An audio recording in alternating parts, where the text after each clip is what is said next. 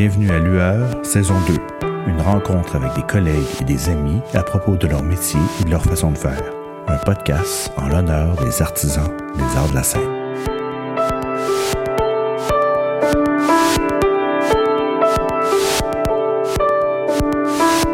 Nous nous sommes rencontrés et nous avons collaboré pour la première fois en 1994, 28 ans plus tard, au TNM dernièrement pour Cher Chekhov. Nous avons fait notre 36e création ensemble. Je compte pas les tournées, les reprises, les shows pas faites là-dedans. Bon, ben t'as pas vraiment besoin de présentation, Serge Denoncourt. Merci d'être là avec moi dans ton entrée en salle de Annie. Oui, c'est vraiment, ça me fait plaisir. Vraiment gentil. Écoute, tu l'as peut-être déjà un peu écouté, mais je vais te poser la même question que je pose aux concepteurs. C'est quoi ton chemin pour te rendre où tu es aujourd'hui comme metteur en scène? D'où ça te vient? Parce que je sais que tu as fait ton cours comme acteur. Comme acteur, oui. Mais d'où ça vient, cette passion-là pour le théâtre? Là, au début, là, je suis vraiment curieux parce que peu de gens connaissent ce chemin-là. Bien, premièrement, je me destinais même pas au théâtre au départ. Je suis allé à Sainte-Thérèse pour faire comme 6 mois en attendant de commencer des études en médecine. Pour de vrai? Oui. Tu voulais être médecin? Je voulais être neurochirurgien. Ben voyons donc. Oui, et je pense que c'est un peu ça que je fais. On va mais... ouais. Puis je suis rentré à Sainte-Thérèse comme ça et j'ai eu un choc parce que je n'étais pas d'un milieu très cultivé, mes parents n'étaient pas riches et tout ça. Ouais. Et j'ai vu qu'il y avait des metteurs en scène. Ouais. Et après 3 semaines, je savais que c'est ça que je voulais faire. Je voyais les professeurs nous enseigner et tout. Ah. Et tout de suite, j'ai su que j'allais faire mes 3 années d'acteur, là, si je regardais, mais pour être metteur en scène. Ah ouais, hein? Ouais, je voulais être ça. Fait que j'ai eu une drôle de formation parce que je n'étais pas le meilleur acteur, je n'étais pas le plus vaillant, je n'étais pas le plus... Mais j'allais voir les répétitions des autres de ma classe. J'allais voir comment on les dirigeait, comment on les faisait. Et puis, des fois, j'étais d'accord, pas d'accord. Des fois, je refaisais des scènes en cachette avec mes amis. Ouais. Je jouais au metteur en scène étudiant qui se mêle pas de ses affaires. Ouais. Donc, j'ai su très tôt, on va dire à 18 ans, que... Mais, et là, ça va te faire rire, mais comme une vocation, là, comme, tu sais... Uh-huh. Comme les gens qui sont appelés par Dieu, là, j'ai très bien été appelé par le théâtre. Ça a été une révélation dans ma vie que c'est ça que je voulais faire. Puis 40 ans plus tard, je regrette même pas une minute de ces 40 années-là du choix que j'ai fait. Fait que là, donc tu fais l'option théâtre, tu rentres quand même jeune, là. En quelle année t'es sorti? 10 ans avant moi, genre 84? Moi, je suis pas bon d'un date, mais mettons 84. Moi, je pense que je suis sorti en 83. 83 peut-être? En 84, je jouais à Harold et Maude au Théâtre Denise Pelletier. OK. Fait que, donc, tu sors, tu dis, c'est ça que je veux faire, mais il faut quand même que tu gagnes ta vie. Comment tu formes l'Opsis à ce moment-là? Oui. Alors, j'étais déjà à l'école quand on a formé l'Opsis. Une partie de ma classe, puis une partie de la classe après nous, où il y avait entre autres Annick Bergeron, Normand d'Amour. Ouais. Et on a fondé l'Opsis, on était encore à l'école. Ah oui, OK. Sans savoir exactement ce qui allait se passer. Ouais. On a fini l'école. Moi, je gagnais ma vie assez bien comme acteur quand même. Téléromans, parce qu'on ne faisait pas des séries à l'époque, on faisait des téléromans. Okay. Je jouais au théâtre.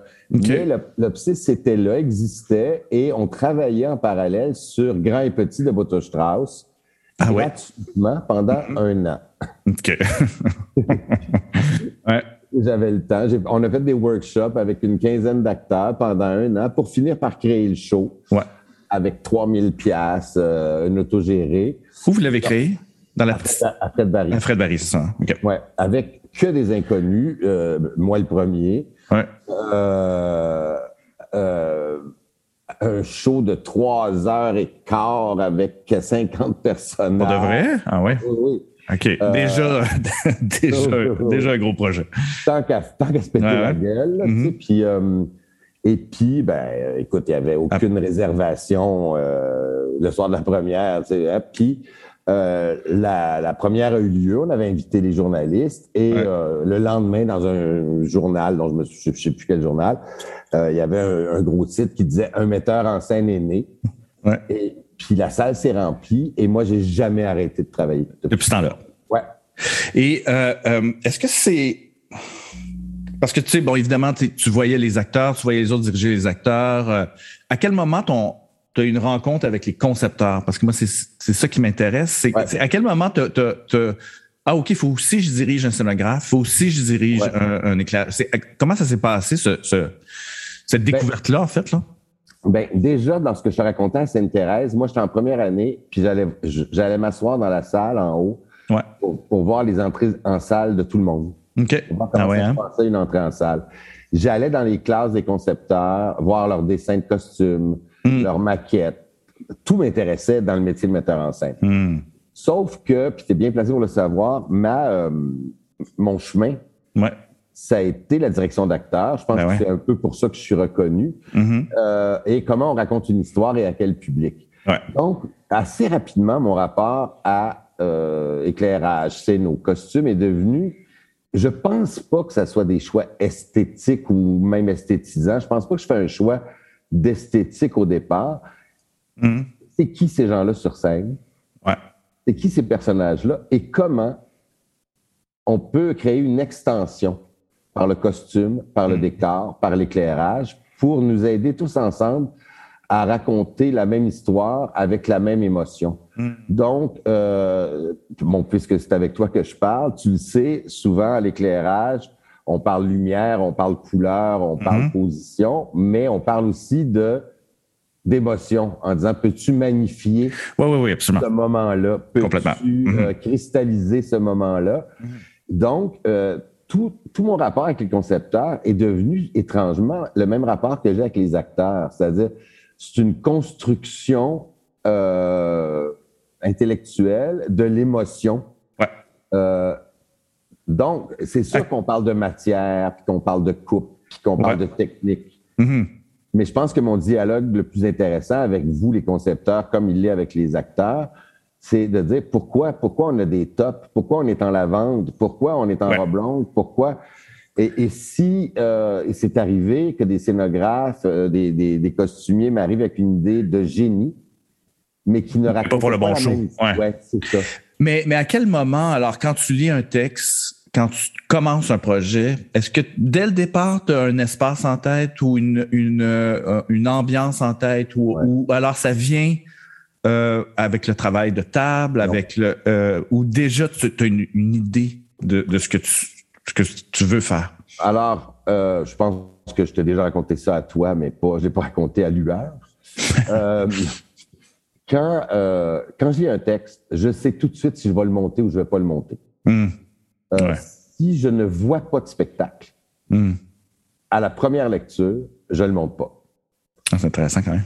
Si à la première lecture, je vois un spectacle, ça ne veut pas dire que ça va être celui-là qui va être sur scène 2 ans plus tard. Mais si je vois un spectacle, une façon de le raconter, je vois des costumes, je vois des acteurs souvent, je peux le monter et je sais que je vais avoir un grand plaisir à le faire. Donc, ce qui explique un peu mes 140, 150 mises en scène, je fais pas beaucoup de travail en amont. Après, je fais du travail de recherche historique, s'il le faut, des trucs comme ça.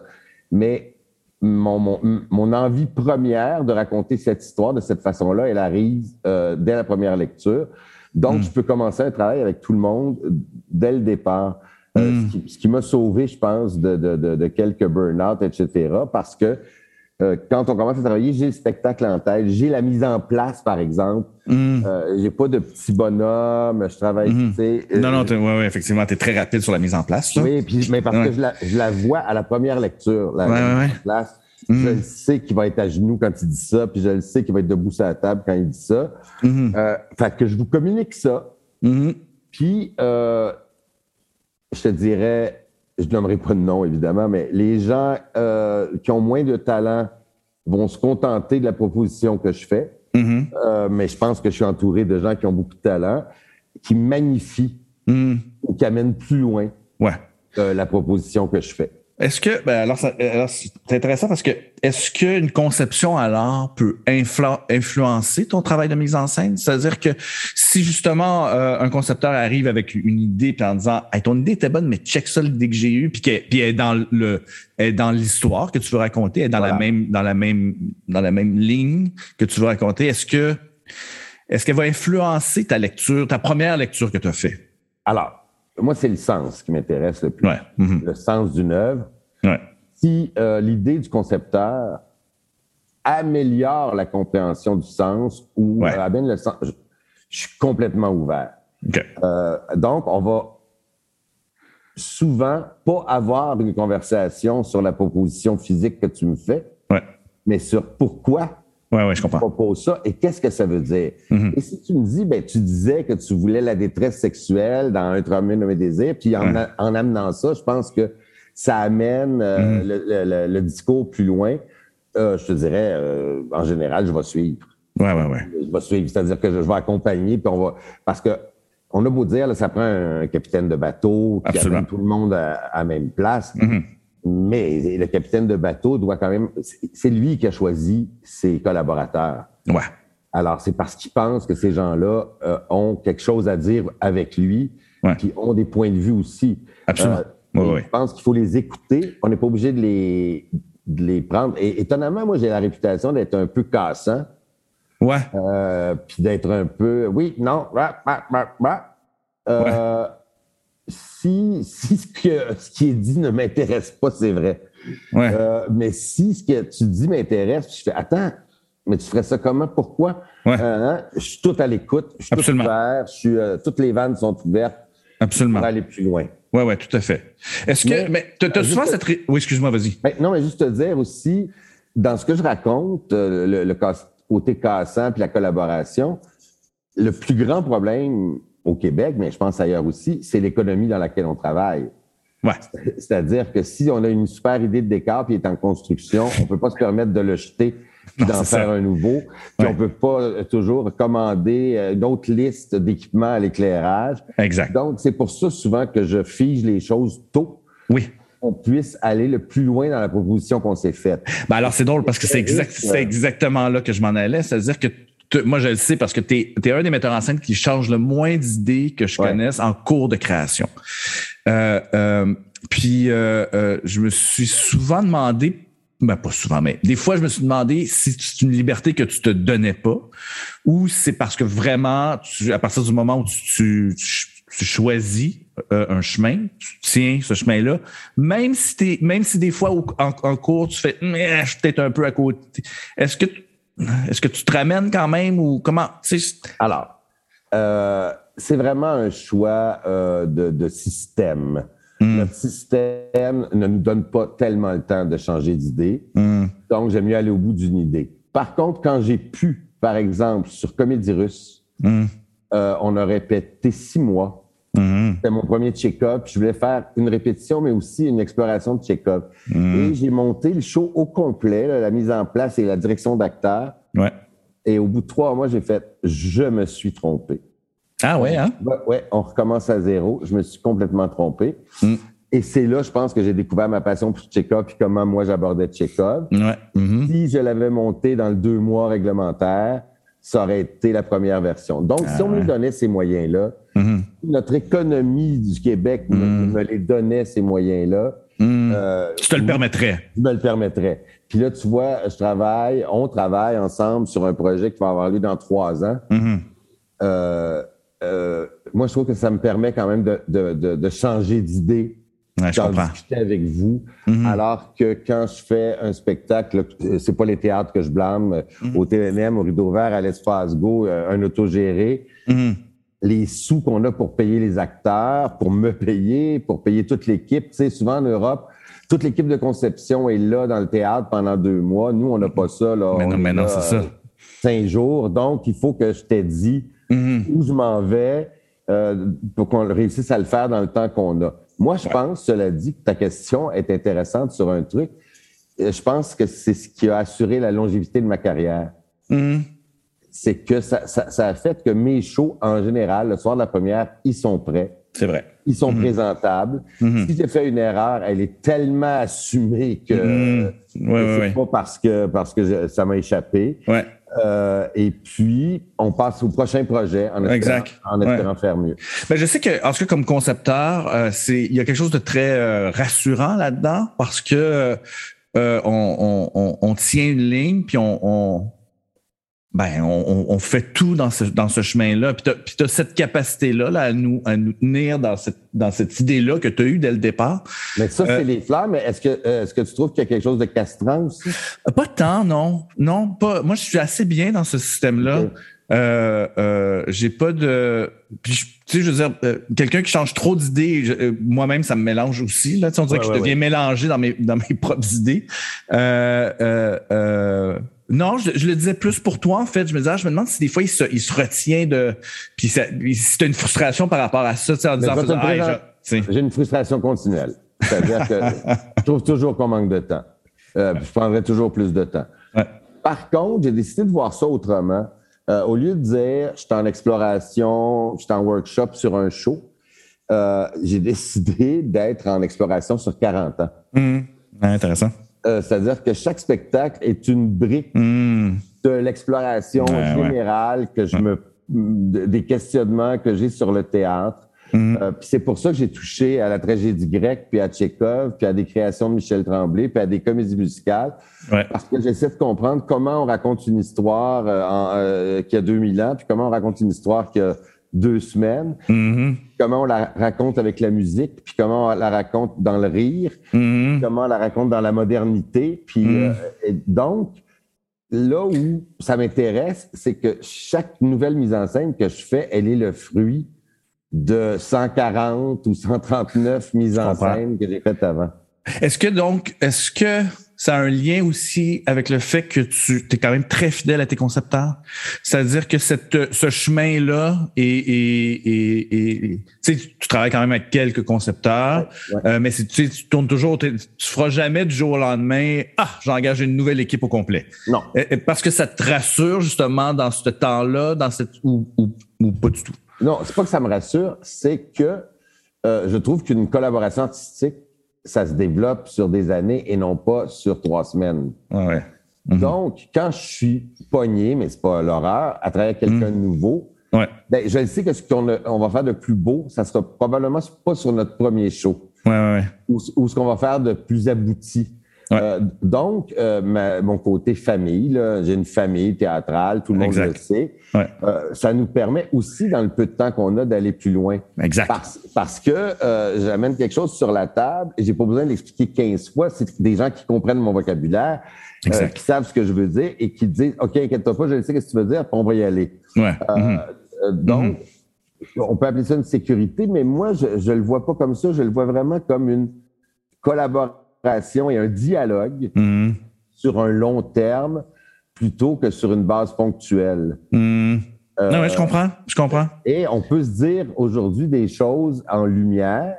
Ouais. Évidemment, moi, je ne pouvais pas te dire quand j'avais 30 ans puis t'en avais 22. Mm-hmm. Non, absolument. Oui, puis cette relation-là a évolué au fil du temps. Et la confiance aussi... De toutes parts, là, tu sais, j'aime beaucoup quand même tu me poses des questions sur même ta mise en place ou ta mise en scène, ou tu sais que je me sens plus libre maintenant de te dire, hey, je trouve ça bizarre qu'elle rentre de jardin, tu sais, c'est non mais tu sais, alors qu'avant j'avais pas ce rapport-là. Des fois tu vas faire, hey, t'as raison, c'est vrai que c'est bizarre. Oui. Tu sais, tu le reçois, tu sais. Il y a une autre affaire. Moi, les seules personnes dont je vais avoir l'opinion, c'est pas les directeurs artistiques, c'est pas les critiques.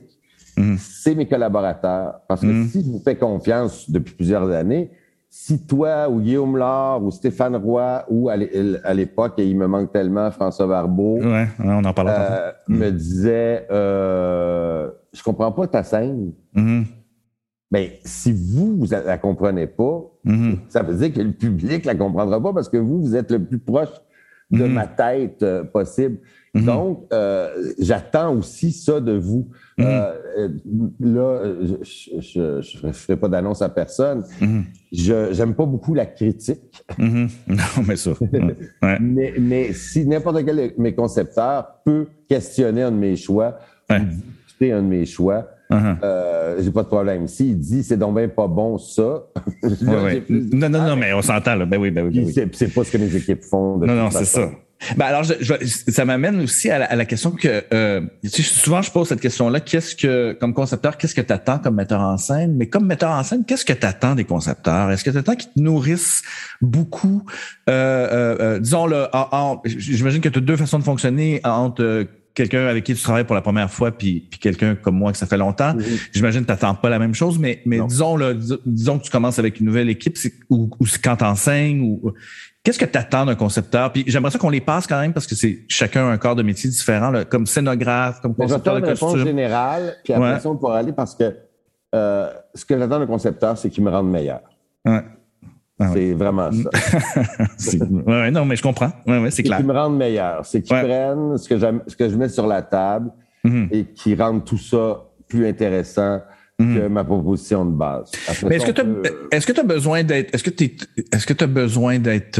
si je sais que par exemple tu aimes ça toucher au tissu, est-ce que tu as besoin d'avoir beaucoup de pré-production, là, c'est-à-dire de dessin, de recherche, de mood board, tu comprends? Tu sais, parce qu'il y a des metteurs en scène qui ont besoin de cette affaire-là pour se feeder. Puis j'aime ça quand même parce que ça provoque la discussion. Ouais. Mais c'est toi-même qui m'as offert un jour une citation d'Orson Welles. Oui. Qui disait, le réalisateur doit être un meilleur costumier que le costumier, meilleur réalisateur que le réalisateur. Bon. Puis, évidemment, c'est une boutade, mais que je comprends. Mm-hmm. De là, mon intérêt à toucher les tissus, à aller aux essayages, à comprendre la coupe, à aller toucher les matières qui seront choisies pour le décor, mm-hmm. à avoir des gélatines avec mm-hmm. toi pour dire oui, mais regarde ça comme c'est beau, mm-hmm. Pour pouvoir avoir un peu de votre vocabulaire. Alors, je pense que là où ça se traduit le plus fortement, c'est en costume. Ma mère était couturière, j'avais déjà une connaissance donc des tissus quand je suis arrivé dans le métier. J'ai travaillé avec François Barbeau pendant 25 ans, donc c'est une école incroyable. Donc, au costume, je touche, je tire, je coupe, j'essaye, je veux être présent, je veux m'en mêler. Pas parce que je fais pas confiance à mon concepteur, mais parce que je trouve ça passionnant. Parce que je comprends. Tu pas un costume, mais tu construis un personnage. Ouais. Et mes connaissances, c'est peut-être un gros mot, mais en tout cas, mes aptitudes, malheureusement, peuvent faire peur à certains jeunes concepteurs de costumes qui me disent, alors ça serait une robe en coton. Je sais bien, non, ça ne doit pas être en coton. Avec la coupe que tu as fait là, il faut que ça soit en crêpe ou en jersey. Ils font, oh mon Dieu, qu'est-ce que alors que j'ai pas du tout ce problème-là avec Méridith Caron ou avec François Barbeau, parce qu'évidemment, leur ego est rassasié, puis que mes commentaires, soit ils les trouvent intéressants, soit ils les prennent avec un grain de sel, mais c'est sûr que ben, je l'ai fait une fois. Au décès de François Barbeau, c'est moi qui ai fait les costumes avec Pierre-Guy Lapointe. Oui, je me souviens. Ouais, de Roméo et Juliette. Ouais. Et je te dirais que j'ai réalisé quand même un fantasme. De choisir les matières, de choisir les coupes. J'avais quand même cette curiosité de savoir est-ce que je pourrais le faire. Puis j'avais un projet avec François Barbeau qui a fait de la mise en scène à une certaine époque. On voulait que François fasse une mise en scène dont j'aurais fait les costumes. Non! Ouais. Ça aurait été incroyable. Oui, mais je pense que lui aurait été bien nerveux de mon œil, puis moi, j'aurais été bien nerveux. Ben oui, clairement. Mais ça aurait été une zone de danger intéressante. Vraiment, vraiment. Ben, parlons-en de François. Comment t'as rencontré François? Sur quel spectacle? J'étais pas là encore. Non, t'étais pas là. C'était... Un show chez Duceppe? Oui. Mais j'étais tout jeune. Moi, je voulais prendre un jeune concepteur. On me l'avait un peu imposé pour que j'ai quelqu'un dans mon équipe qui soit un senior. Ouais. Et puis François était quelqu'un de relativement assez désagréable. Donc, j'avais très peur aussi de ça. Ouais. Et notre rencontre a été une espèce de coup de foudre. Parce que on s'est mis à parler costumes, personnages, époque, etc. Mm-hmm. Ce dialogue-là a duré 25 ans. Ouais. Et on avait une façon de travailler qui était extraordinaire, c'est-à-dire qu'il fallait que je prenne une journée ou deux. J'allais m'asseoir avec lui, puis il me disait « Parle-moi de tel personnage. » Ouais. Et là, je parlais, puis je disais « Elle a manqué d'argent quand elle était jeune, fait qu'elle se rattrape, puis elle essaie d'avoir des belles... » Puis il décidait... Au fur et à mesure. Pendant que je parlais, puis là, il me le montrait, je disais « Oui, mais... » Elle quand même a plus d'allure que ça. Et il rajoutait deux frisons, puis une carte. Et donc, il a dessiné des personnages pendant que j'en parlais. C'était... Wow. Évidemment, c'était un truc hyper privé, mais tu sais, j'aurais quasiment aimé ça, qu'il y ait une classe de théâtre, là, de jeunes concepteurs qui assistent à ça. Parce que François, qui avait un gros caractère et qui faisait des choix... Ça montrait à quel point il était à l'écoute de son metteur en scène, puis qu'il corrigeait au fur et à mesure. Et puis après ça, ben, on a beaucoup parlé de tissu ensemble, puis on a beaucoup parlé de coupe ensemble. Fait que c'était facile de travailler avec François. Je pense que pour lui, c'était facile de travailler avec moi. Fait que ça a été une école pour toi complètement. De fou, là. Une grande école, parce que les gens qui ont eu François comme professeur pendant 3 ans à l'École nationale, il y a beaucoup de gens qui sont sortis là, qui sont des grands concepteurs. Moi, j'ai eu droit à 25 ans. De ça. Que ça se peut pas qu'il en reste rien, là. Puis, je dirais qu'on n'est pas tellement, là, à part les concepteurs à qui François a enseigné, Méridith, ceux qui en ont hérité, les derniers, là, de ma génération, c'est moi et Pierre-Guy Lapointe. Ouais, c'est ça, hein? On a hérité de ces connaissances-là qu'on a volé à François. C'est-à-dire que lui, il ne nous faisait pas des cours, là. Il parlait. On volait toute cette information-là. Heureusement, parce que c'est une information qui est en train de se perdre. Ben, complètement. Puis moi, j'ai souvent la même réflexion par rapport par exemple, à Michel Beaulieu. Tu sais, Michel Beaulieu a très peu transmis ses connaissances, vraiment. Tu sais, il n'y a pas eu beaucoup d'assistants. Je pense qu'il y en a eu un ou deux. Il ne parlait pas de ses affaires. Alors c'est beaucoup de talents et de connaissances qui sont un peu perdus. Tu sais, c'est-à-dire que moi, j'ai vu les éclairages de Michel, supposons, avec les shows qu'il a fait avec toi. Puis tu sais, j'ai appris beaucoup de tout ça. Ça m'a... Mais je sais toujours pas comment c'était accroché, puis quelle couleur il utilisait, puis comment, tu sais, bref. Mais c'est de là le côté vampire que moi je conseille à tous les jeunes concepteurs, les jeunes acteurs, c'est-à-dire vampirisez vos aînés, ceux que vous respectez et dont vous aimez le talent. Vampirisez-la. Allez les voir travailler, offrez-vous à faire du montage, à faire des stages et voler, et non pas voler le style ou les qualités artistiques de quelqu'un, mais absolument. Voler les compétences. Et moi, c'est ce que j'ai fait avec François Barbeau un petit peu, et tu sais, ça n'existe pas, là, les générations spontanées qui savent tout. On pense ça quand on a 20 ans, puis la vérité, c'est qu'on apprend toujours de nos aînés, qu'on le veuille ou non, là. Puis moi-même, à l'âge que j'ai, j'apprends encore de mes aînés. Et il faudrait... Il faudrait que les jeunes aient cette audace-là de dire « Hey, moi, je peux-tu être stagiaire, assistant avec tel costumier? » Comme moi, on me demande assez régulièrement d'être stagiaire sur mes mise en scène. À moins de problèmes, je dis toujours oui. Oui, parce que tu trouves ça important de transmettre. Oui, tu as enseigné pendant longtemps. Là, nous, c'est comme ça qu'on s'est rencontrés. Je pense que tu es un bon pédagogue, parce que des fois, c'est difficile d'enseigner aussi la mise en scène. Tu sais, dans le sens où c'est un mélange de toutes sortes d'affaires. Moi, je pense que ça s'enseigne pas, la mise en scène. Et c'est pour ça que je conseille toujours le stage. À l'École nationale, ils ne seraient pas d'accord avec ce que je suis en train de dire, parce qu'il y a un cursus. Il y a un cours de mise en scène. Oui, c'est vrai. Mais moi, je pense que la mise en scène, il faut que tu ailles dans des théâtres, voir comment ça se passe une entrée en salle, comment ça se passe des essayages, parce que si tu veux te mettre en scène, c'est parce que tu as déjà une vision des choses. Ce que tu n'as pas, c'est la technique ou le vocabulaire pour le transmettre aux gens autour de toi. Et en voyant un metteur en scène que t'aimes le faire, par exemple, j'en parlais il n'y a pas longtemps avec quelqu'un, c'est excessivement difficile pour un jeune metteur en scène, très jeune, de rentrer au TNM, par exemple. Ouais, uh-huh. Avec une entrée en salle de 5 jours. Ouais, ouais, c'est ça. Il faut que tu connaisses tes priorités, il faut que tu connaisses le rythme de travail de tes concepteurs pour arriver à la première prête. Et souvent, c'est les gens qui ont à faire ça, ils viennent de petites compagnies autogérées où ils ont eu 3 mois à temps perdu pour faire un show puis réfléchir. Et là, tout à coup, cette espèce de sprint qu'on vit tous quand on rentre dans un théâtre syndiqué et tout, ben, donc ça peut broyer facilement un jeune ou une jeune metteur en scène. Ben, et un jeune ou un jeune concepteur aussi. Hein. Oui, oui. Ça, tu peux vraiment... Surtout à l'éclairage, en fait, parce qu'on n'a pas de pré-prod, dans le sens où, on le sait, c'est beau une fois que c'est accroché, branché, focusé, puis on allume les premières lumières, puis là, on fait « Ah, oh, mon Dieu, je me suis peut-être un peu trompé. » Ben là, il te reste 2 jours et demi. Tu sais. Mais dans là, là aussi, il y a quelque chose d'important, je trouve, qui existe ou qui n'existe pas. Ça dépend de qui, puis ça dépend de où.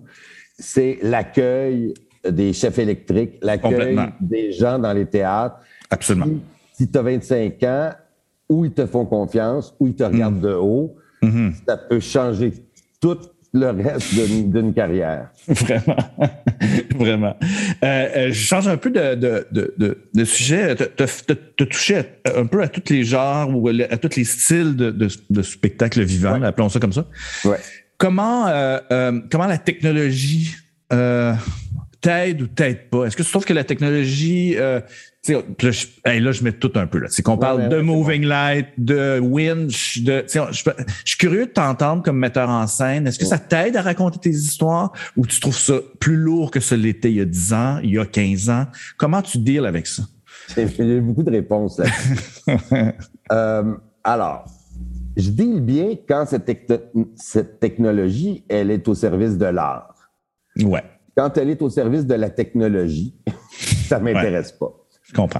Quand les gens savent l'utiliser, je deal bien. Quand les gens ne savent pas l'utiliser, la nouvelle console, le nouveau spot, le nouveau programme, puis que... Bon, ça te rend fou. Ça me rend, mais complètement fou. Cela dit, ce qui est drôle, c'est que moi, j'ai connu la console au doigt. Là. Ouais, ouais. Les shows étaient aussi bons. Ouais. Les shows, ils étaient aussi bons. Ouais, c'est ça. Alors... ça n'a pas rien révolutionné. Pour vrai, là, ça n'a rien révolutionné. On a des écrans LED. Je ne pense pas que c'est la chose la plus intéressante qui est arrivée dans le monde du théâtre, les écrans LED. Non. On a des moving lights. Je pense pas que c'est la chose... Quand ils sont bien utilisés, oui, bien sûr. De pouvoir tout programmer, nos timings, bien sûr que ça crée une précision. Ouais. Mais je pense... Je vois pas de différence. C'est pour ça que, évidemment, je le vois, c'est devant moi. Vous me le proposez, vous travaillez avec cette technologie. Mais moi, je vous parle toujours comme quand j'avais des spots qui bougeaient pas, quelqu'un qui manipulait en disant « Oui, mais on peut-tu ralentir la courbe? Ouais. » Là, ils font « Ben là, non, parce que c'est en 21 secondes. » Quand j'avais quelqu'un derrière, je pouvais le faire. Ouais.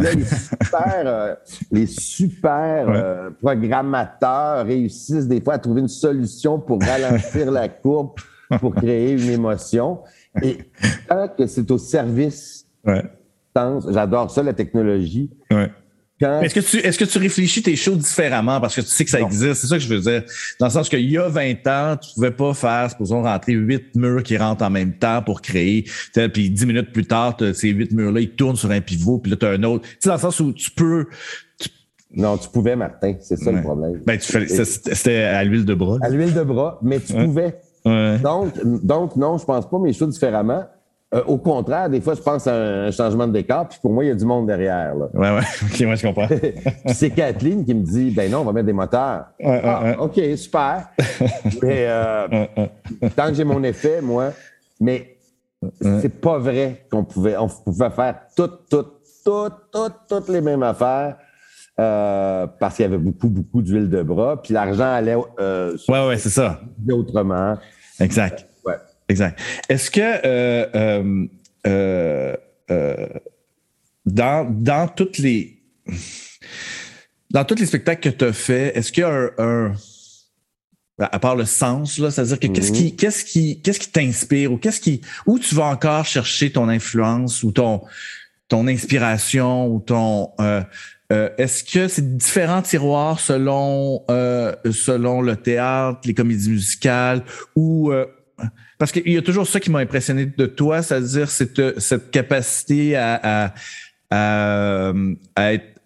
aller cueillir dans la culture populaire autant que dans des trucs plus pointus. Qu'est-ce qui t'inspire ou qu'est-ce qui t'influence comme metteur en scène? Une réponse un peu générique et plate, mais c'est la vérité. Moi, c'est l'humain qui m'intéresse. Les agissements de l'humain, les horreurs qu'il commet, les choses... Hein? Donc, je vais toujours mettre cet humain sur scène. Mmh. Alors, évidemment, quand tu es à l'opéra, cet humain, il chante. Ouais. Quand tu es dans une comédie musicale, cet humain, il a moins de profondeur. Ouais. Quand t'es Chekhov, il en a énormément. Ouais. Et là, ce qui m'inspire, c'est toujours de dire comment je vais raconter ça, ce style-là, pour intéresser les gens qui haïssent ça. Ouais. Et les gens qui aiment ça, mais souvent, mon public, c'est les gens qui haïssent ça. Ouais. Ma motivation, là, c'est souvent les gens qui haïssent Chekhov, réussir à leur faire aimer Chekhov. Les petits garçons de 10-12 ans qui haïssent ça, le théâtre, de monter les Trois Mousquetaires en pensant à eux. Ouais. Je comprends. De monter un boulevard en essayant de prouver que tu peux monter un boulevard avec une espèce de profondeur ou de mécanique implacable. Ouais. Donc, cette espèce de challenge de convaincre le public à chaque fois, ça me motive énormément. Ouais. Et de mettre sur scène toutes les couches possibles. J'en ai peut-être fait 1/10 des couches possibles de ce que c'est un être humain. Ouais, je comprends. Il n'y a pas de fond. Tu peux pas t'ennuyer. Tu peux pas t'ennuyer de faire du théâtre parce que tu fais Blanche Dubois, puis après ça, tu fais Germaine Lauzon, puis après ça, tu fais Annie. Puis après, si tu t'ennuies, c'est parce que l'être humain qui est là autour de toi pendant tous les jours, ne t'intéresse pas. À partir du moment où tu es passionné par l'autre... Ouais. OK, mais excuse-moi, c'est super intéressant. Je change un peu ma question. Alors, tu travailles beaucoup, tu es occupé... À quel moment tu resets, c'est-à-dire que tu fais, hey, je vais aller voir une exposition, je vais lire un roman, je vais écouter de la musique, je vais, ingurgiter un peu d'art que toi-même tu fais 365 jours par année. Deux réponses à ça, continuellement. Ouais. Je suis quelqu'un qui lit beaucoup, qui écoute de la musique, qui voit du cinéma. Et qui s'intéresse aussi à tout ce qui est plus jeune que moi pour savoir qu'est-ce qui se passe, qu'est-ce qu'ils ont à dire. Ouais. Et moi, je peux pas dire ce que les metteurs en scène ou les auteurs de 25 ans disent. Mm-hmm. Et comme gars de 60 ans, je peux monter des shows qui réagissent à ça ou qui sont en réponse ou en dialogue à ça. Ouais, c'est intéressant, ben oui. Donc, il faut toujours que je connaisse mes collègues. Ouais. Peu importe leur âge, et que je sois en dialogue avec eux. Ouais. On s'en est parlé à un moment donné, tu sais, parler avec Alexia Burgère, avec Edith Patnaud, pour dire c'est quoi que vous essayez de dire, c'est quoi que votre génération veut dire, puis pourquoi vous le dites comme ça, puis qu'est-ce qui vous fait peur, puis qu'est-ce qui vous allume. Mm-hmm. Et de toute façon, ce qu'ils vont me dire, je peux pas leur voler, c'est générationnel. Mm-hmm. Par contre, ma génération, elle peut juste avoir un dialogue avec eux. Mm-hmm. Ça me nourrit énormément. Ouais. Les jeunes acteurs, je suis obligé d'engager des jeunes acteurs parce que c'est Roméo et Juliette, c'est des jeunes acteurs qui le font. Ouais. Il y a toujours des jeunes personnages, donc j'entends leur point de vue. Ouais. L'autre reset, ben, tout le monde le sait, c'est généralement 2 mois en Italie. Ouais, à ta maison. Pour me remplir avant de me vider. C'est-à-dire qu'une saison de théâtre, je me vide de tout ce que j'ai rempli puis de tout ce qui m'a inspiré pour faire mes spectacles. Ouais. Donc, j'ai trouvé cette technique qui est formidable. Moi, j'ai pas de problème à faire 7 spectacles en ligne. Ouais. Si je sais que j'ai 2 mois où, premièrement, je vais boire du vin, je vais parler avec des êtres humains, je vais être un être humain, là, tu sais. Ouais. Uh-huh. Mais aussi où j'ai le temps d'aller voir une exposition. Ouais. Où j'ai le temps d'aller me balader dans la nature toscane ou d'aller voir de l'architecture ou de me remplir. Ouais, donc, là-dessus, je suis assez bien fait. Tu sais, le monde dit « Ah, il est workaholic ». Oui, mais en même temps, il n'y a pas tant de monde que ça qui prennent 2 mois de vacances par année. Là, tu sais. Non. Mais c'est assez récent quand même dans ta... C'est dans les... C'est pas si... Dans ça, c'est peut-être depuis 10 ans que tu tu t'imposes ça. Ah oui, hein? Ouais, OK, quand même. Je pensais que ça faisait moins longtemps que ça. Non. Okay. Mais ça a tout changé dans ma vie, là. Quand, ouais. quand je quitte l'Italie, je suis prêt à faire n'importe quel spectacle que j'ai à faire dans n'importe quel ordre. Ouais. J'ai ouais. les élus, je me suis inspiré, ouais. etc. Ouais. Je suis très confiant. J'arrive à l'automne à Montréal ou à Paris ou n'importe où. Ouais. Je suis prêt, là. Ouais. Je suis prêt à répondre aux questions, même du show qui va être dans 3 mois. Ouais, c'est ça. C'est ton reset. Ouais, ouais. Et ça marche pour vrai. Et on s'est déjà vu en Italie. Ouais, ouais, ben oui. J'ai réussi vraiment. Oui, oui, t'es vraiment. Tu réussis vraiment à décrocher. T'es comme un autre Serge. Là, oui, je suis un autre Serge. T'es comme un autre Serge. Là. C'est comme un être humain. Exactement. Qui n'est pas connu au Québec. Non, non, puis c'est fascinant. Puis j'étais allé 2 fois avec toi en Italie. Puis les 2 fois, je me souviens d'être. Quand je suis revenu, j'ai dit, c'est comme une autre personne. C'est comme un autre être humain. Puis c'est super, là. Tu sais, ça te. On le voit que ça te fait du bien, tu sais. Puis il n'y a pas d'urgence, c'est-à-dire que je peux me mettre en ouverture, puis voir ce qui se passe, puis discuter. C'est très drôle, j'ai pas le temps de voir mes amis à Montréal tellement. Ouais. Les amis qui viennent me visiter en Toscane, ben tout à coup, on passe 2 semaines ensemble à parler ouais. de la vie, de la mort, de l'art, de la Toscane. Exact. Ouais. et là, je suis comme complètement disponible à mes amis. Ouais. Et ouais, vraiment. Quand je suis à Montréal. Mais non, c'est ça, exactement. J'aimerais ça qu'on jase un peu de notre relation, pas longtemps, mais je suis curieux de... En fait, je me posais la question surtout à quel moment tu penses, puis peut-être, c'est peut-être plusieurs moments là, où on a, toi et moi, on a fait nos meilleurs coups et nos moins bons coups. Dans le sens où j'ai essayé de réfléchir à ça dans les derniers 48 heures en préparant ce podcast-là, ouais. Puis j'arrivais pas vraiment à trouver de réponse, tout est un peu mélangé dans ma tête, mais je me disais peut-être que Serge, lui, il fait « Ah, là, je trouve qu'on a touché quelque chose » ou « Là, on s'est peut-être un peu gouré » ou peut-être, ou je sais pas. Ben, c'est une bonne question. Je ne sais pas si j'ai une réponse à ça, mais je vais revirer un peu, je vais trahir un peu ta question. Très tôt, tu étais jeune quand je t'ai demandé « Veux-tu travailler avec moi? » C'était pas tellement ton talent d'éclairagiste ou technique qui m'intéressait, c'était ta sensibilité. Ouais. Parce que je n'avais pas, en fait. Hein. Quand j'ai fait théâtre, j'avais fait le Goldeni avant, ouais. peut-être une pièce avec François Archambault, je pense. Ouais. J'avais fait très, très peu d'affaires. Ouais. Mais cette sensibilité-là, que j'ai utilisée beaucoup ouais. dans mes shows, alors je ne saurais pas quel show te dire, mais c'est les shows où moi, avec toi, avec les autres, ouais. on a réussi à être le plus sensible ouais. à l'acteur, à l'émotion qui est sur scène. Ouais. Alors, je pourrais te citer Andromaque. Ouais. Uh-huh.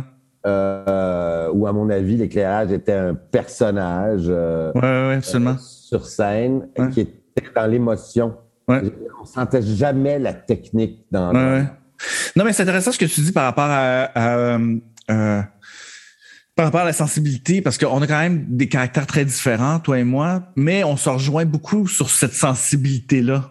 Sur je trouve que c'est un lien qu'on a ensemble, ou enfin que effectivement t'exploites en moi que puis que moi je découvre souvent en toi, tu sais, je fais ah ouais ok ça le touche, ça moins, tu sais, là, maintenant je suis capable de te lire un mieux qu'avant, mais je sais que pendant longtemps, les 10 premières années, tu sais, je cherchais beaucoup ce qui me touchait, ben ouais, tu sais, ce qui touchait, ce que t'aimais, c'était quoi ta sensibilité, puis je trouve que c'est une assez bonne c'est un assez bon chemin, tu sais. Mais et ce qui crée un truc intéressant, c'est que, évidemment, tu es capable de faire des trucs spectaculaires, des jeux panaméricains et tout. Et comme ton égo d'éclairagiste, je pense, est assez comblé, ouais. ben, tu es capable de venir faire un show avec 8 spots parce qu'on a besoin juste de 8 spots. Oui, oui, ouais, clairement. Personne ne va parler de l'éclairage, personne ne va en parler dans les journaux et t'en fous. Ouais. C'est ça, moi, que j'aime le plus. Puis quand on a réussi à faire ça sur certains spectacles, ouais. Ben, je fais toujours ah, ouais. okay, on accompagne les acteurs, là. Dans ce chemin-là. Oui, on n'est pas dans le commentaire, on accompagne, puis ça, c'est dur à faire. Ouais, ouais. Ouais, puis ben c'est souvent c'est souvent un chemin plus facile, tu sais, puis parce que voir l'éclairage, c'est avec de la fumée, avec de la... T'sais, c'est facile de souligner tout, t'sais. Puis je le fais, là. Je ne dis pas que je le fais pas, mais effectivement, t'sais, je me souviens d'une histoire que ce fameux Mademoiselle Julie monté par Bergman où tout était blanc, où il y avait un coup d'éclairage. Oui. T'sais, bon, t'sais, ça, atteindre ça, pour moi, ça a toujours été un fantasme, enfin, quelque chose que j'aime. C'est quelque chose que j'aime faire, tiens. Mais aussi, c'est que même moi, n'importe quel niaiseux, est capable de mettre 5 cas sur une perche et la faire lever avec la lumière dans ma face. Oui, c'est ça. Capable de faire ça. C'est un effet, puis c'est un effet que j'aime. Que je peux aimer, exactement, c'est ça. Un n'empêche pas l'autre. Tout à fait. Mais tu sais, on est tous capables de faire ça. Avoir 3 lampes qui éclairent des acteurs dans une scène intime qui caressent leur corps sans être vulgaires, en me permettant de voir leur expression. Mm-hmm. Là, je suis pas capable de faire ça. Ouais. C'est là où, pour moi, les bons éclairagistes et les moins bons, c'est intéressant. Là pour moi. Ouais, vraiment intéressant.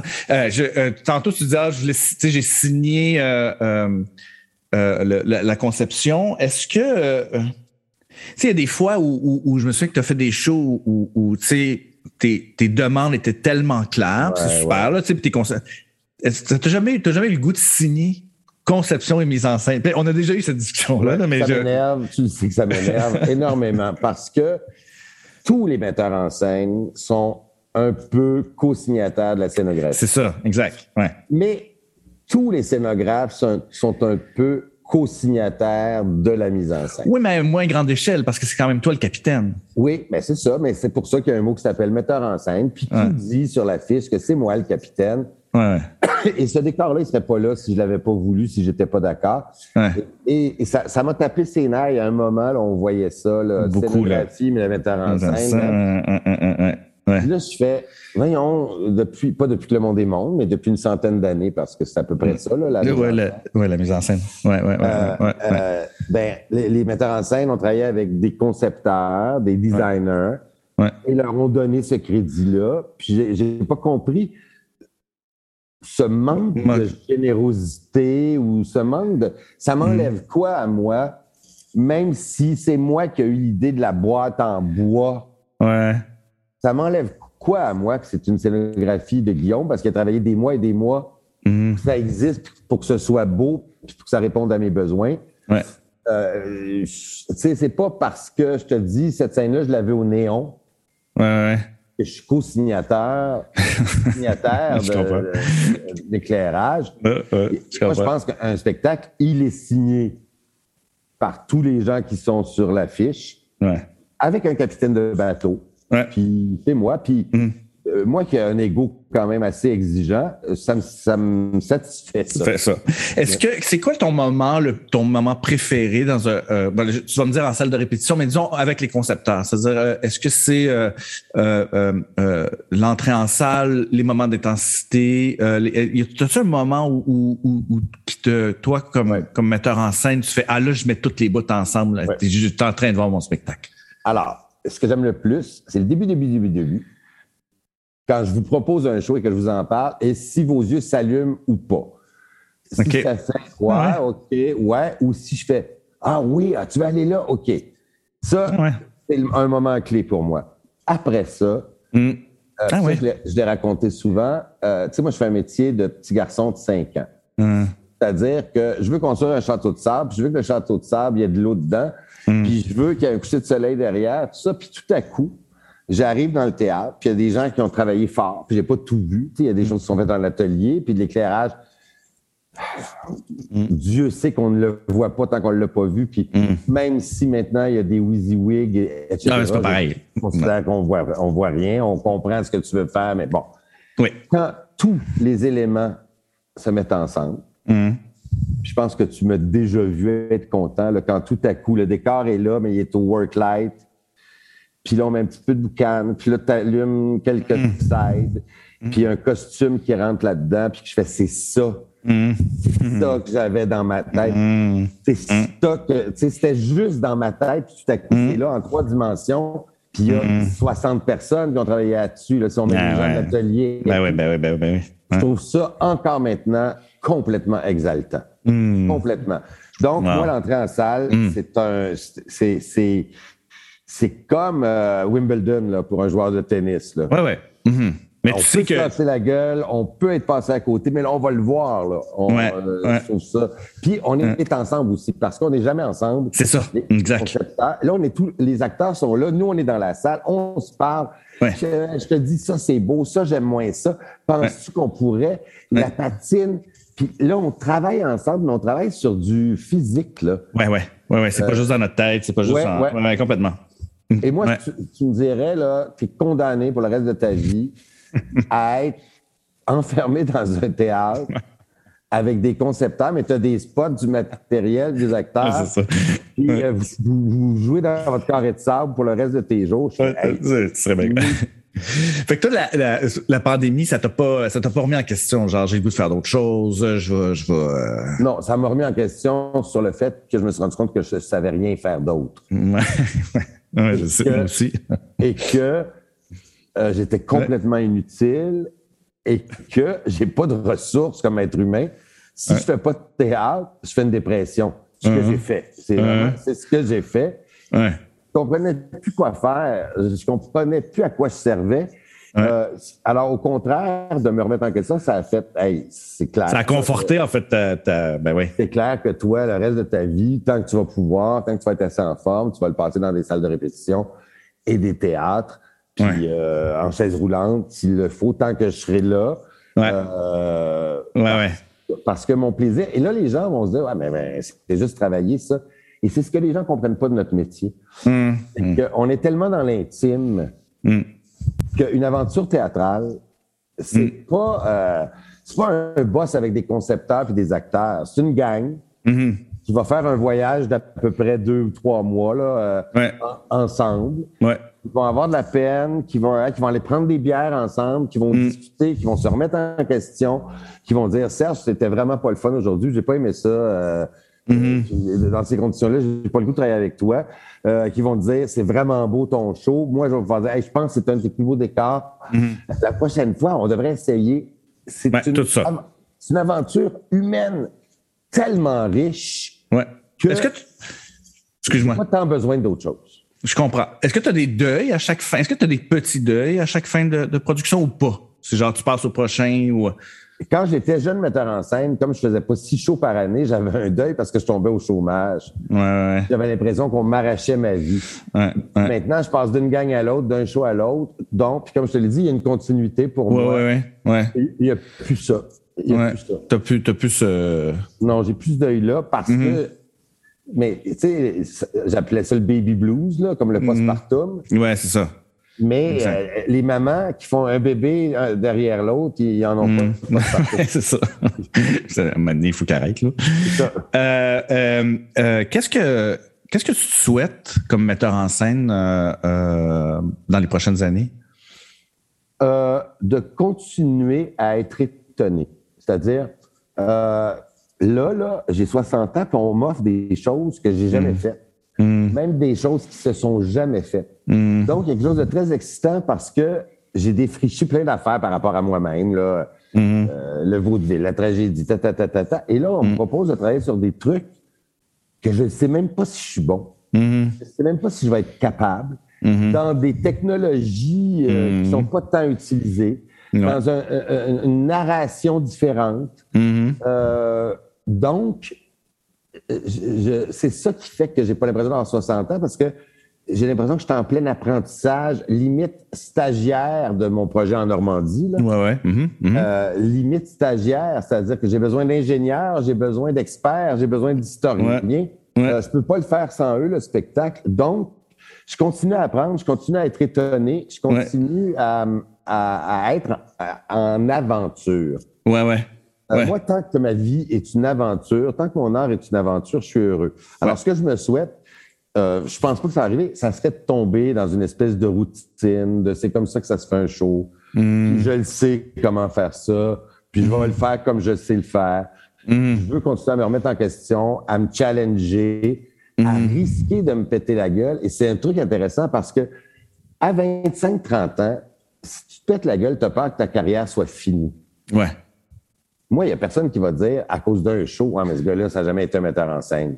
Ouais, mais ça peut pas être le contraire. Tu te mets pas plus de pression, justement, parce que tu fais quand même des succès un après l'autre. Tu sais, il y en a qui marchent moins bien, mais c'est toujours quand même assez bien reçu. Ouais, mais est-ce que c'est pas cette pression-là, pas à coup, ça fait pas le contraire, non, justement? Mon moteur, c'est pas le succès, c'est... Ouais. Ouais, je dis succès, mais je veux dire, même toi, t'es assez content de ce que tu lis. Dans ce sens-là, je veux pas dire nécessairement ouais, là, critique. Kéten.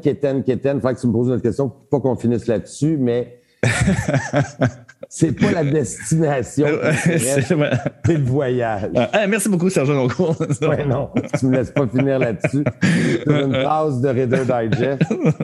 Mais il reste que c'est vrai. C'est-à-dire que le voyage m'intéresse. Je ne sais pas ce que je vais trouver au bout. Ouais. Mais en tout cas, je l'ai fait avec des gens que j'aime puis qui m'ont inspiré. Oui, oui, oui. Je comprends. Et des fois, maintenant, à l'âge que j'ai, on me propose quelques voyages dont je connais complètement la destination et le voyage, et je refuse. Mais alors, j'ai pas posé cette question-là. Est-ce que c'est difficile pour toi de dire non? Parce que c'est difficile. En général, les concepteurs trouvent ça très difficile de dire non. Là. Ouais. Je pense que c'est normal aussi. Est-ce que toi, t'es aussi là-dedans? Comme t'es le capitaine de bateau?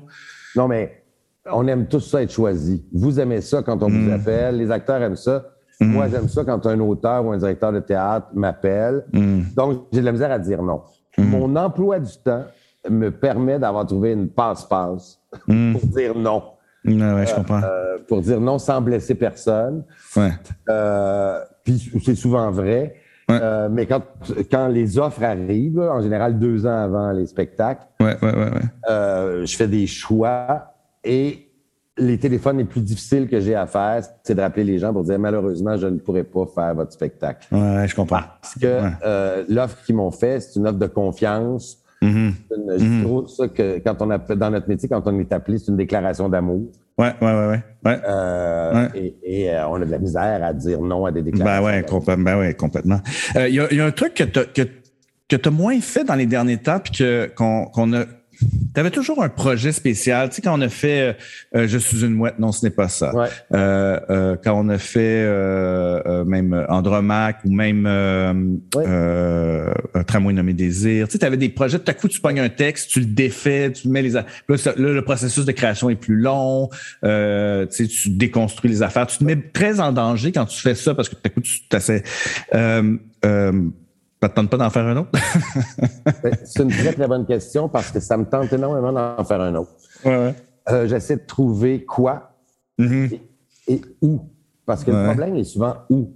Ouais. Quel théâtre a envie, a les sous, a le temps de me mettre dans une programmation pour faire une affaire comme ça. Ouais. Mais c'est drôle que tu poses la question parce que pas là, il y a quelques mois, je me suis dit « Ah, je suis dû, moi. » Ouais. Je suis dû pour un projet, ce que j'appelle mes projets personnels. Là. Oui, c'est ça, exactement.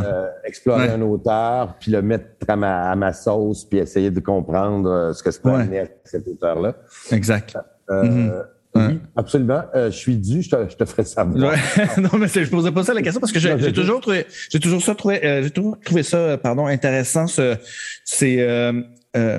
Ces moments-là où toi, comme metteur en scène, parce que t'as jamais eu besoin de ça, c'est-à-dire comme travail, là, c'est-à-dire t'as toujours travaillé beaucoup, mais puis tout à coup, tu prenais un moment, puis là, tu faisais ces projets-là, ces projets personnels. Non, mais j'en ai eu besoin de me mettre en danger. Ouais.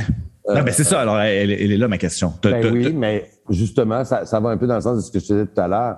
Ouais. Là, je me mets en danger avec des énormes projets. Ouais. Mais j'ai envie de faire un show. Je veux pas que les gens passent leur vie à m'offrir des gros projets. J'ai envie de faire un show avec 2 acteurs puis une table. Mmh. J'ai énormément envie de ça. Ouais. D'ailleurs, c'est un peu mon plan de futur. Ouais. C'est-à-dire, quand j'aurais fait mes grosses affaires là, en Europe puis tout, je l'aurais vécu. Tu sais, quand j'ai fait le Cirque du Soleil, mon réflexe, ça a été d'aller faire Grob. Ouais. Dans un bidonville. Avec pas d'argent. Je comprends. J'ai fait mon gros projet en Normandie. J'ai le goût beaucoup. J'ai le goût de transmettre et j'ai le goût de travailler avec des acteurs sur des très petites formes. Mais très, très petites. Des formes qui ne soient pas du tout contraignantes. Ouais. Franchement, là, je viens de te parler de mes grosses affaires. Mm-hmm. L'étape suivante, ça serait Antonin Artaud, on va dire, de retourner à rien du tout. Parce que le rien du tout, je peux le faire jusqu'à ce que j'ai 100 ans si je suis en forme. Exact. Parce que ça prend une salle. C'est pas par mépris pour ton métier, là, mais ça prend mais pas du tout. Des chandelles ou des flashlights. Oui, oui, oui. Ça prend des néons si on décide de le faire au néon avec une table. Ouais. Et ça, je pense pas que j'ai vu le bout de ce qu'on peut faire à la direction d'acteur. C'est ça. Puis moi, c'est toujours là où je t'ai vu le plus en contrôle et le plus heureux. C'était le plus inspiré, je pense. Ouais, le plus inspiré, le plus. Qu'est-ce que t'aimerais? Comment que les gens t'aimeraient se souviennent de toi comme metteur en scène? Qu'est-ce qui tu penses est ton comme concepteur de spectacle, disons là? Qu'est-ce que t'aimerais que les gens se gardent de toi? Quand tu dis je veux léguer des choses, mais qu'est-ce que t'aimerais léguer en fait? Je pense que je vais te surprendre. J'aimerais qu'on parle de moi dans 10, 20, 30, 100 ans en disant c'était un bon artisan. Mmh. Mmh. Wow. Mmh. C'était quelqu'un qui connaissait bien son métier, et tous les aspects de ce métier-là, et qui n'avait pas le génie de Robert Lepage visuellement et tout ça, mais qui pouvait accompagner tous les gens d'une production avec énormément de compétences pour essayer de rendre tout le monde, moi y compris, meilleur. Ouais, ouais. Parce que, tu sais, j'ai pensé à 25 ans être un génie. Ouais. À 60 ans, je me rends compte que je suis juste quelqu'un qui connaît bien son métier, qui le remet en question sans arrêt, qui essaie d'aller plus loin, mais que c'est un métier. Ouais, c'est vraiment. L'inspiration ne suffit pas. Mmh. Il faut travailler. Ouais, la fulgurance ne suffit pas. Faut apprendre ce métier-là, puis on l'apprend, je l'apprends encore, mais quand j'ai commencé à 22 ans à faire de la mise en scène, là, hey, j'inventais des affaires. Là, ça marchait, là, parce que j'avais du monde qui me suivait. Ouais. Mais là, tu sais, des fois maintenant, on me dit telle affaire, puis je fais non, ça marche pas, ça n'a jamais marché. Ouais. Non, je comprends. L'histoire du théâtre, ça n'a jamais marché, fait qu'on ne fera pas ça. Mais aussi parce que tu l'as appris, tu comprends? Je l'ai appris, puis je l'ai appris avec des maîtres. Tu sais, tout le monde a l'impression que j'étais un self-made man, là, parce que j'étais un acteur qui est devenu metteur en scène. Mais comme tu l'as dit, j'ai travaillé avec Michel Beaulieu, j'ai travaillé avec Méridith, j'ai travaillé avec François Barbeau, j'ai travaillé avec du monde qui était là avant moi, j'ai tout pris ce que je pouvais prendre. Et je ne suis pas de ta génération, mais d'une certaine façon, oui, là, parce que nos carrières, on est en même temps. Ben, j'espère qu'il y a des gens qui nous regardent puis qui font. Ces gens-là connaissent leur métier. Ils ne peuvent pas m'apprendre à être un artiste. Mais ils peuvent m'apprendre, ils peuvent me donner des outils pour que l'artiste que je suis puisse s'exprimer. Ah ouais, c'est super. Ben ouais, complètement. Puis je veux dire, moi, je me souviens que François Barbeau m'avait dit, à un moment donné, j'avais dit, ouais, mais comme artiste, je trouve ça bizarre. Puis il m'avait dit, hey, l'artiste, tu sais, il dit, on est un artisan, on est des artisans, on n'est pas des artistes. Puis tu sais, je trouve que cette différence-là, elle est belle.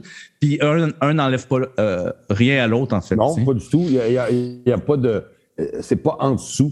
Non, c'est ça. De l'artiste. Exact. Sauf que tout le monde pense qu'on se lève le matin puis qu'on a des inspirations soudaines. Mais moi, je travaille, je sais pas, 15 heures par jour, c'est-à-dire je regarde les gens dans la rue, je regarde le soleil qui se couche, je regarde la lumière quand il fait gris, j'écoute de la musique. C'est ces connaissances-là qui font le metteur en scène que je suis. Ouais. C'est pas... ma mère n'a pas accouché d'un metteur en scène, là. Je trouve ça, absolument. Je suis complètement d'accord. Hey, mais merci Serge. Hey, ça m'a fait plaisir. C'est super intéressant. Puis ben, on va se retrouver à un moment donné. On va se retrouver. Ouais. Merci beaucoup. Pour éclairer des acteurs et des émotions. Exactement. Merci beaucoup. Puis ben, écoute, on continue à t'écouter. Oui, merci. Ciao. Bye.